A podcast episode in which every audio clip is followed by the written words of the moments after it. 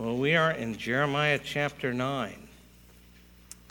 And I know your bulletin says we'll be going through verses 12 through 26, but we're going to be going through verses 12 through 24 because I made a last minute adjustment and just cut those verses off, so we'll pick them up next week.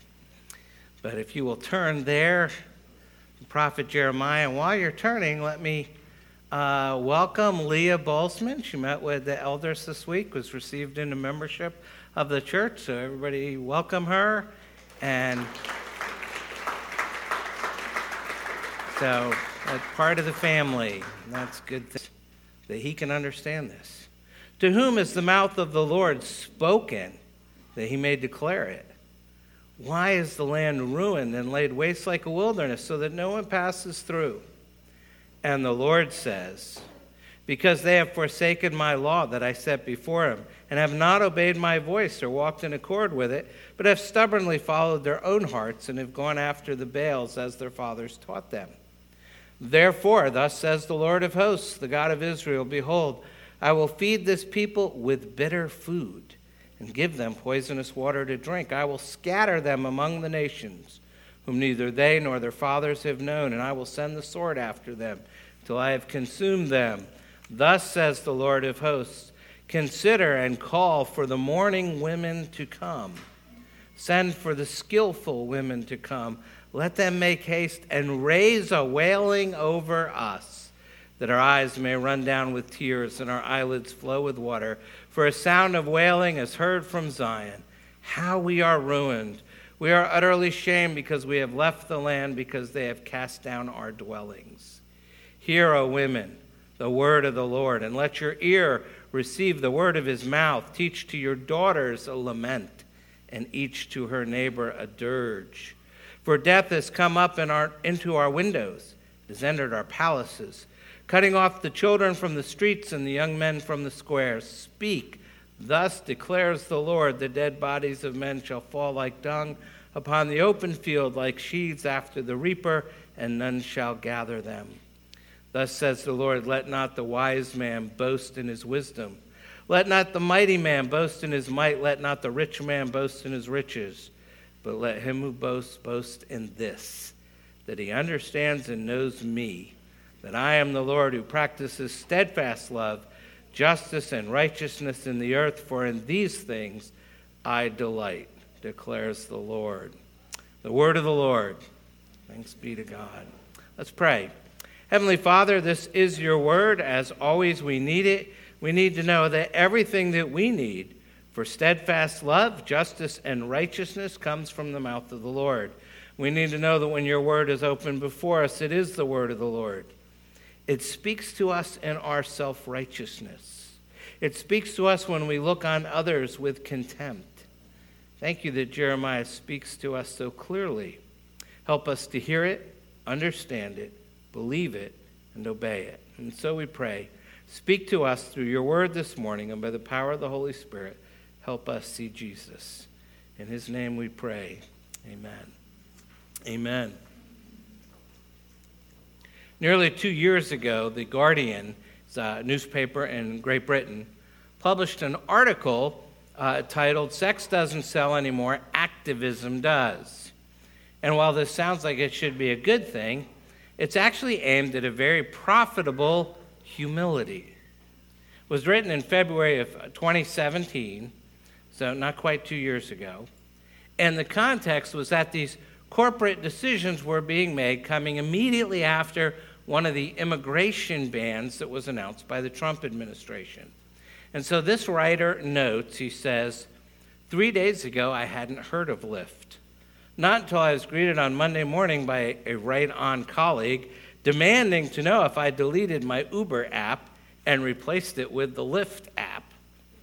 On Saturday, hashtag delete Uber had been trending after many believed it undermined a taxi strike at New York's JFK airport, which was protesting the new immigration ban. By Sunday, with swift marketing prowess, Lyft's CEO tweeted the company was donating a million dollars to the ACLU, which led to Lyft's downloads surpassing Uber's for the first time. They used to say sex sells, now evidently it's activism.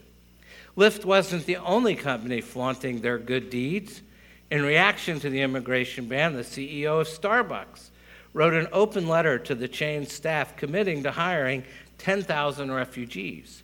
And Airbnb tweeted that it was providing free accommodations to anyone not allowed in the U.S. Even Uber, presumably in a bid to outdo Lyft, created a $3 million fund to help drivers affected by the ban. Companies were trying to outdo one another with major acts of generosity, but there is a catch. They'll do good only as long as they can make sure their customers know about it. There's no room for humility when a brand does a good deed. It's difficult to separate the fact that while these brands are trying to showcase their social responsibility, ultimately they're helping these people, they're helping refugees because it helps sell lattes and cheap accommodations. Will Fowler, who's the creative director for the Headstream Advertising Agency, it's a great name. Anyway, he wrote Brands are allowing people to pat themselves on the back without them personally having to sacrifice anything. And that's probably true. The writer of this article says, uh, It is true because I swapped one taxi app for another taxi app and I felt incredibly smug. We're all feeling the need to right the wrongs of today's world as long as we don't have to actually sacrifice anything. If a brand can allow me to carry on living exactly as I was before and fuel my social conscience, then they can have my pocket money. Business is business. These brands aren't being good from the bottom of their hearts. They're run by smart people who know that being good sells coffee and taxi rides. Well, the Bible actually has a name for that kind of behavior, and it's called self righteousness. And it involves some sort of look at me. Aren't I being good? Don't you like me even more now? Of course you do. And for the most part, we don't like self righteousness in you. Self righteousness in me is just fine. After all, I'm just telling it like it is. You know, I'm just being straight with you. It's fine. In you, not so much. In me, it's okay. And it all is somewhat arrogant and obnoxious. And Jeremiah could tell you all about it because he lives among a people who have mastered self righteousness, even though they're not actually righteous at all. They say they're good, but they're not. They say they're wise, but they're not. They say they're strong, but they're not. They say they're faithful, but they're not. And so through Jeremiah, God tells the people that he's sending them to school to rediscover humility and learn what true righteousness looks like. And he's going to start by sending them through the school of bitterness. The school of bitterness, verses 12 through 16. And I'm not going to spend a lot of time on the first two points because the key verses are really in the third point. And we'll spend most of our time there. And as I said, I already cut off the last two verses, which I'll pick up next week. But for now, let's look at these verses quickly, starting at verse 12. Who is the man so wise he can understand this? To whom is the mouth of the Lord spoken that he may declare it? Why is the land ruined and laid waste like a wilderness, so that no one passes through? And the Lord says, Because they have forsaken my law that I set before them, and have not obeyed my voice or walked in accord with it, but have stubbornly followed their own hearts and gone after the Baals as their fathers taught them. Therefore, thus says the Lord of hosts, the God of Israel Behold, I will feed this people with bitter food and give them poisonous water to drink. I will scatter them among the nations, whom neither they nor their fathers have known, and I will send the sword after them until I have consumed them. So let me ask have you ever heard the phrase, the wormwood and the gall. How many have heard that phrase, the wormwood and the gall? Eh, maybe a third to half of you. Probably more of you have, if because uh, most people know that phrase from the hymn, "All hail the power of Jesus' name." And we've sung that hymn, so you've probably heard it. It actually comes from the King James translation of these verses. So here it's rendered I will feed this people with bitter food, wormwood, and poisonous drink, gall. Poisonous water to drink. Jeremiah uses it again in the book of Lamentations. And he's actually borrowing it from Deuteronomy uh, chapter 29. Jeremiah actually borrows a lot from Deuteronomy. And it says, Beware lest there be among you a man or woman or clan or tribe whose heart is turning away today from the Lord our God to go and serve the gods of those nations. Beware lest there be among you a root bearing poisonous and bitter fruit.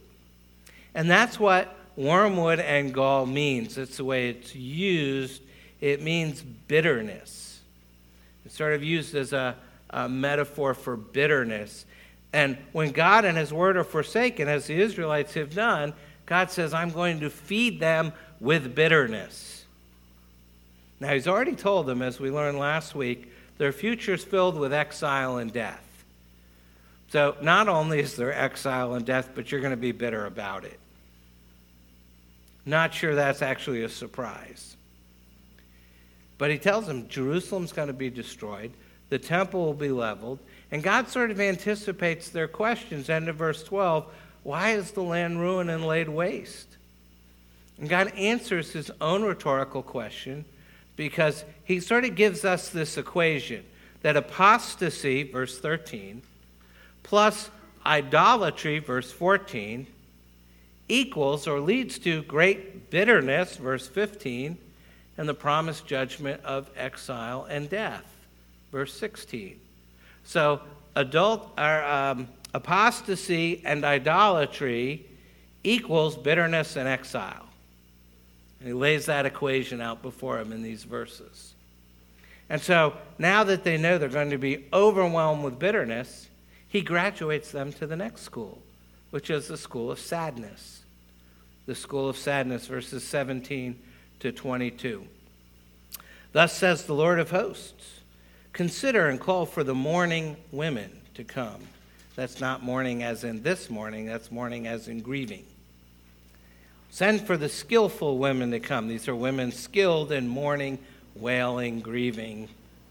Let them make haste and raise a wailing over us, that our eyes may run down with tears and our eyelids flow with water, for a sound of wailing is heard from Zion, how we are ruined.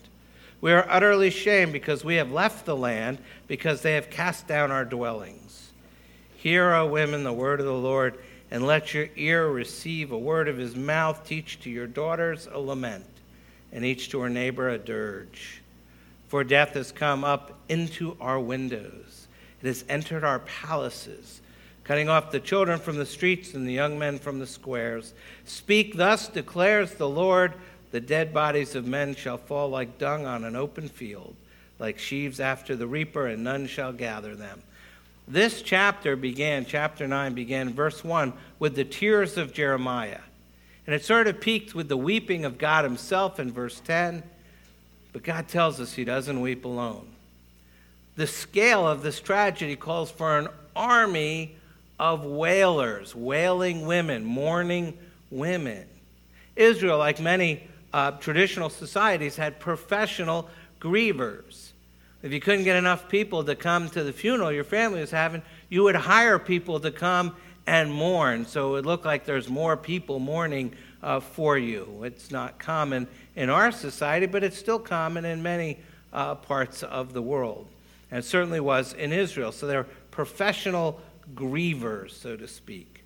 These women were skillful, verse 17, and they provided the songs of lament, and all the sort of the culturally expected uh, things to accompany mourning, to honor the dead and support the bereaved. And God's saying, Your finest hour has come. Send for them. Let the wailing and weeping fill the air for the ruin of Zion. Verse 19. But then God talks to those women, the women who've been hired as the mourners and grievers to come in and lead us in lament. And he speaks to them and he says, If you have daughters, teach them to wail too, because this grief is going to last into the next generation. The childhood songs of fun and joy are going to be silenced by the mounting death toll in a city that's going to be besieged and captured with appalling violence at the hand of Nebuchadnezzar's approaching armies. And the prophet is essentially giving us lyrics for a funeral dirge. His song for the dead sends shivers up and down our spines like a passage from a Stephen King novel. Verse 21 For death has come up into our windows, it has entered our palace. This is death personified. According to Jeremiah, death is the prowler who comes by night, the stalker who peeks in the window, the intruder who climbs into the house to commit murder. Death is the stealthy assassin who penetrates the defenses and slips into the fortified palace. Death is personified, climbing through windows, smashing down hiding places, slaying the children at home, in the streets, in the fields, mercilessly uh, slaughtering, splattering the dead everywhere, reaping like a harvester who cuts down the grain and never picks it up. Even grabbing kids off the playground, there's nowhere to run, nowhere to hide. Death is reaping the awful harvest that these people have sown because they have forsaken God. And I think it's interesting, the last word, and this is not uncommon, but it seems the last word goes to the women, and it's one of lament. For if there's another why, it's why is it that the, it's the women who suffer the most for the sins of humanity? I mean, war is cruel. And it's cruel not only to those who become casualties, but also to those who are left behind to grieve their loss. And more often than not, those are women wives, mothers, daughters. And that scene is reenacted over and over again on the news and has been most of my life. And you see pictures of women dressed in black standing beside open graves, lifting clenching hands to heaven, clutching a folded flag to their breasts. You may have been there, you may have seen that. What else can they do when the men they love lie dead before them? Why must women always bear an unequal share of the world's sorrow? Why must they teach their own daughters to lament? To use biblical language, why must Rachel grieve over her departed children? Common theme using Rachel from the Old Testament. Why must Mary weep at the cross? And so we're brought to this point in Jeremiah. And then you wonder, like, what happened? Because it takes this dramatic turn, there's a change. And while it seems utterly out of place. God moves them from the schools of bitterness and sadness to the school of boasting. And it doesn't seem to fit. Verse 23 and 24, the school of boasting. Thus says the Lord, let not the wise man boast in his wisdom, let not the mighty man boast in his might, let not the rich man boast in his riches. It's all men boasting, just Notice that. But let him who boasts boast about this that he understands and knows me, that I am the Lord who practices steadfast love, justice, and righteousness in the earth. For in these things I delight, declares the Lord. So he's telling them that this disaster that's coming, this exile, the Babylonian armies that are approaching, it's not going to be averted or held off by any human ability. Those who claim to be wise in Israel's governing and religious elites, um, they've already been exposed as frauds.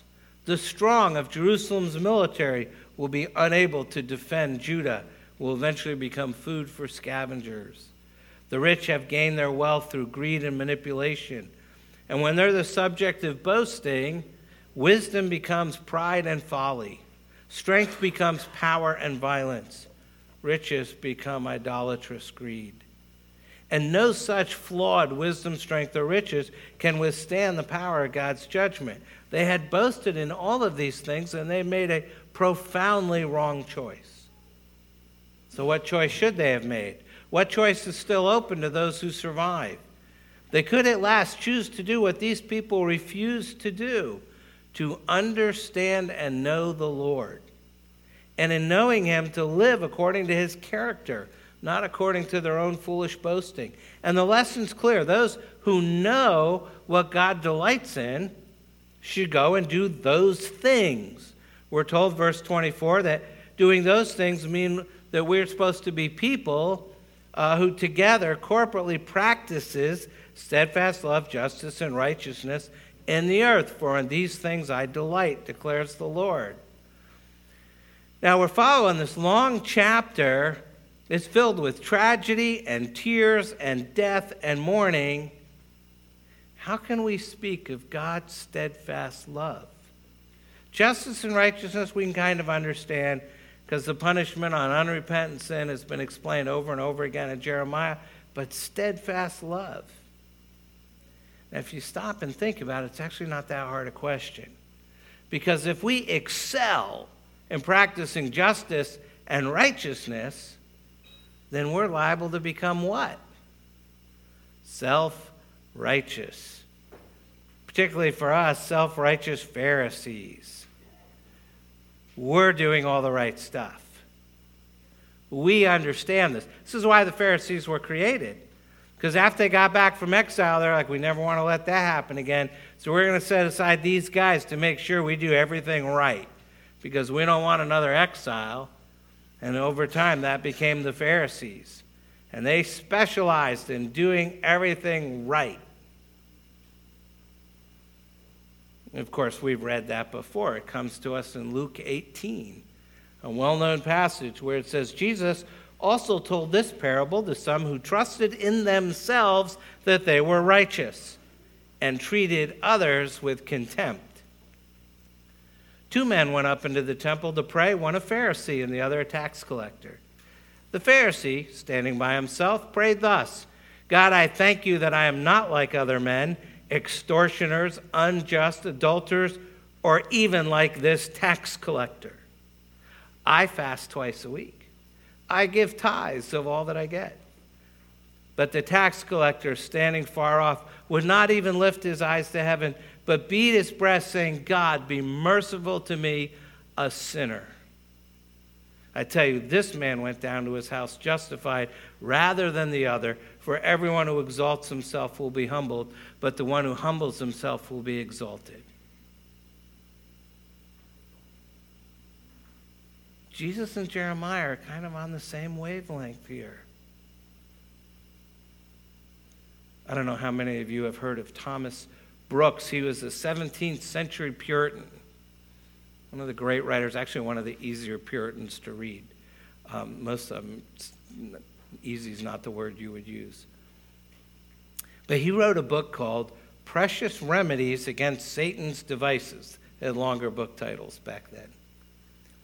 And one of the parts of the book that I think always surprises me is he says all classes of human beings get their self esteem by boasting about themselves and showing contempt to other classes of human beings, which is exactly what Jesus said in Luke 18. And he says, just like the Pharisee, that's how we get our self esteem. And so he goes on and looks at the different classes of people the rich, the middle class, the poor it's very interesting. He takes the poor and says, I know a lot of poor people. And this is sort of put in more modern English and not 17th century English. He says, I know a lot of poor people, and they show contempt towards the rich and the middle class because of their suffering. They say, The system has abused me. I've been trampled upon. These people up there think they got there because of their hard work, but I know it was largely luck. As a result of that, Often the poor will say, The system has abused me, so I don't mind ripping people off. And then you go to the middle class, and he says, The middle class look down on the poor because they think the only reason I have my lifestyle is because I've worked very hard, period. But they too despise the rich. They really got lucky. The poor say the middle class got lucky. The middle class say it was the rich who got lucky, and the rich look down on everybody. They say, You weren't as smart as I was, or you didn't know how to make investments like I did. Remember, this is 17th century Britain.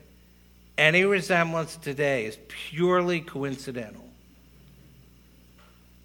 And Thomas Brooks says the way everybody gets self esteem is they boast by looking down on or showing contempt towards other people.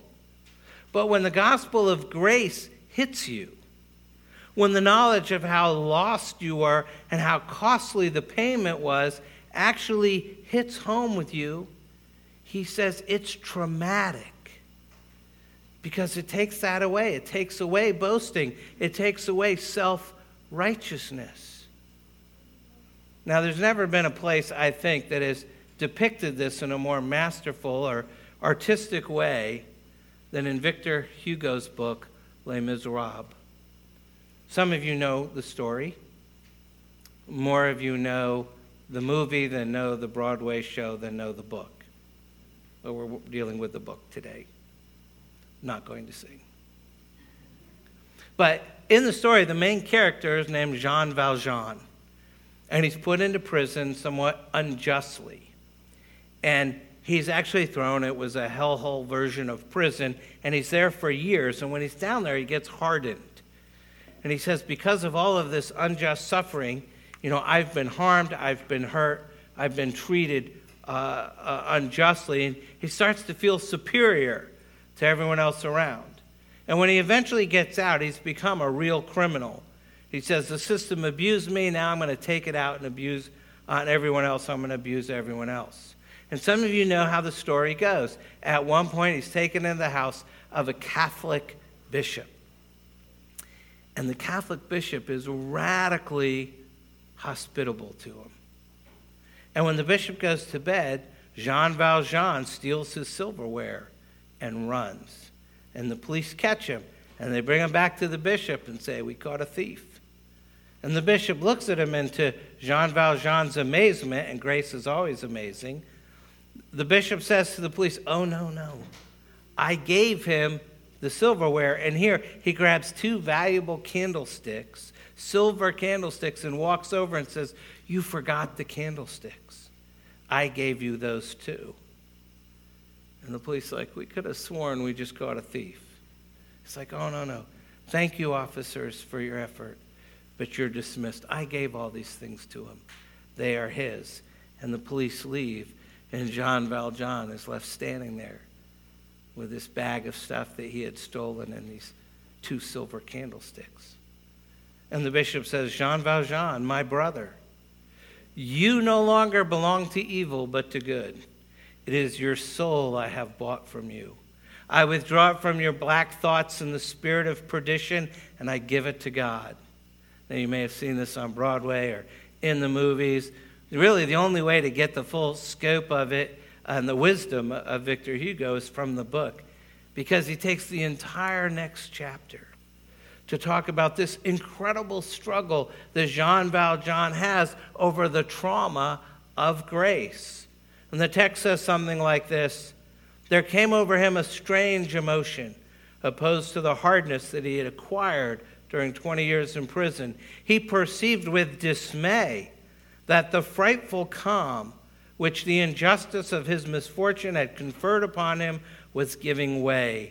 He was conscious that this pardon, this celestial kindness, was the greatest assault and most formidable attack he had ever addressed.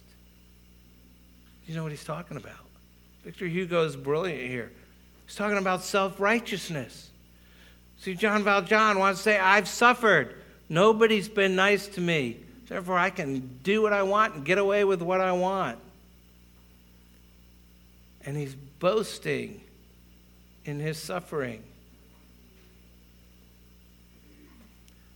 Everybody boasts. I'm a good father. I'm a good mother. Those people aren't. I'm a hard worker. Those people aren't. I'm this. Those people aren't. I'm on the right side of the political spectrum. Those people are the bad ones. We boast, we despise, we look down. Just like Jean Valjean, who was self righteous. His unjust suffering gave him a frightful calm as he stole from people. It gave him a hard heart about everything. And this grace that he now experienced is a formidable challenge because it's humbling him. If he accepted the grace, If he accepted himself as a sinner who needed grace, he know that if he yielded to that grace, he'd have to renounce all the hatred which the actions of other men had filled his soul with for more than 20 years. And you know what happened? They didn't put this in the movie. The chapter ends with the mailman. And it's three in the morning. And he's delivering the mail at three in the morning.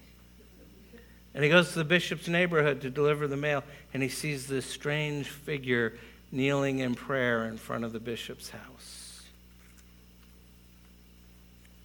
And one of the great themes of the Bible comes to, excuse me, comes to us from Jeremiah 9, verses 23 and 24. Let not the wise man boast in his wisdom. Let not the mighty man boast in his might. Let not the rich man boast in his riches. In fact, most commentators will say your responsive reading this morning from 1 Corinthians is Paul's exposition of Jeremiah 9. And in Romans, after Paul's been talking about justification by faith alone and justification by free grace and costly grace, he says, the end of Romans 3, what then becomes of our boasting? It is excluded. By what kind of law? By a law of works? No, by the law of faith. When grace comes to you, it gives you that kind of humility, it gives you that kind of joy. But first, it traumatizes you because it says, no more boasting. We like boasting. We want to be self righteous. Everybody has some form of self righteousness. It starts early. Last year, one of my grandkids, no names, came home from preschool and told mom, Chloe was on red all day today. They have this sort of green, yellow, red behavior chart at preschool. But I was on green. Preschool self righteousness, right? You don't have to teach this stuff, it just comes naturally. Everybody struggles with self righteousness. Even those of you who hate self righteous people. Why? Because you feel better than them. I don't denounce people. I'm not bigoted. I'm not narrow minded. I'm not always telling everybody they're wrong. I'm not like them. And grace shows up and says, Oh, yes, you are. You're just like them. And it's time to give it up and it takes you down and builds you up at the same time. And here's how everybody in the world, until the grace of God comes, gets their self image by looking down on somebody else. And when the gospel comes, you finally start looking up at somebody. And you know who you look up to? There's only one man in the history of the world, because of the life he lived, could have boasted there's only one who could have gone before God and said, Look at my life. Look at what I've achieved. Look at what I've done. Give me what I ask. Give me the world. Only Jesus could have done that. He's the only person who could have boasted, who lived a perfect life. And yet, what is it that we read about Jesus? Philippians 2 Have this mind among yourselves, which is yours in Christ Jesus, who, though he was in the form of God, did not count equality with God a thing to be grasped, but emptied himself by taking the form of a servant, being born in the likeness of men, and being found in human form. He humbled himself by becoming obedient to the point of death, even death on a cross. Why did he do that? Why is the one person who could have boasted humbled himself by becoming obedient to the point of death. Here's why the ultimate somebody became nobody. And the one person in the history of the world who deserved to have God say, Well done, good and faithful servant, in his heart on the cross heard God say, Depart from me, you cursed, in everlasting punishment. And he did it so we who deserve to have God say to us on the last day, Depart from me, actually hear in Christ, Well done, good and faithful servant. That's traumatic, but it brings you peace. And if you know the grace of God, it's the end of suspicion, it's the end of accusation. It's the end of making sure nobody's getting ahead of you. It's the end of always being anxious that you're not somehow living up. It's the end of always comparing yourself to other people. It's the end of boasting. It's the end of self righteousness. It's the end of all of that. You're saved by grace, but it is a formidable challenge because it will humble you. And you just might find yourself kneeling in prayer at 3 in the morning. Think about that. You need to pray. Take a moment to do that, and then I'll close.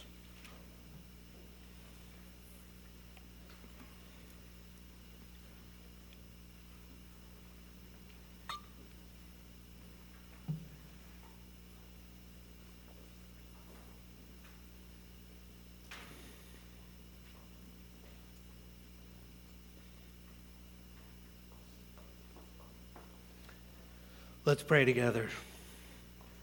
Our Lord and our God, thank you that you have spoken to us once again by your Son. And as always, open our eyes that we might see our sin and then see our Savior. God our Father, we confess to you that we are self righteous far more than we care to admit. We would rather be right than humble. We would rather trust our own goodness than trust in your grace. Give us a greater desire to know you to know your steadfast love, justice, and righteousness. Forgive us for being Pharisees who are quick to look down on others. And so, work in each of us this year as we live with the prophet Jeremiah, as we see what he sees and hear what he hears. Teach us to respond with greater faith, a renewed confidence in your word, an ever increasing trust in the free grace that humbles our hearts. And by doing that, draw us ever closer to your Son, our Savior, the Lord Jesus, who lives and reigns with you in the Holy Spirit, one God, now and forever. Amen.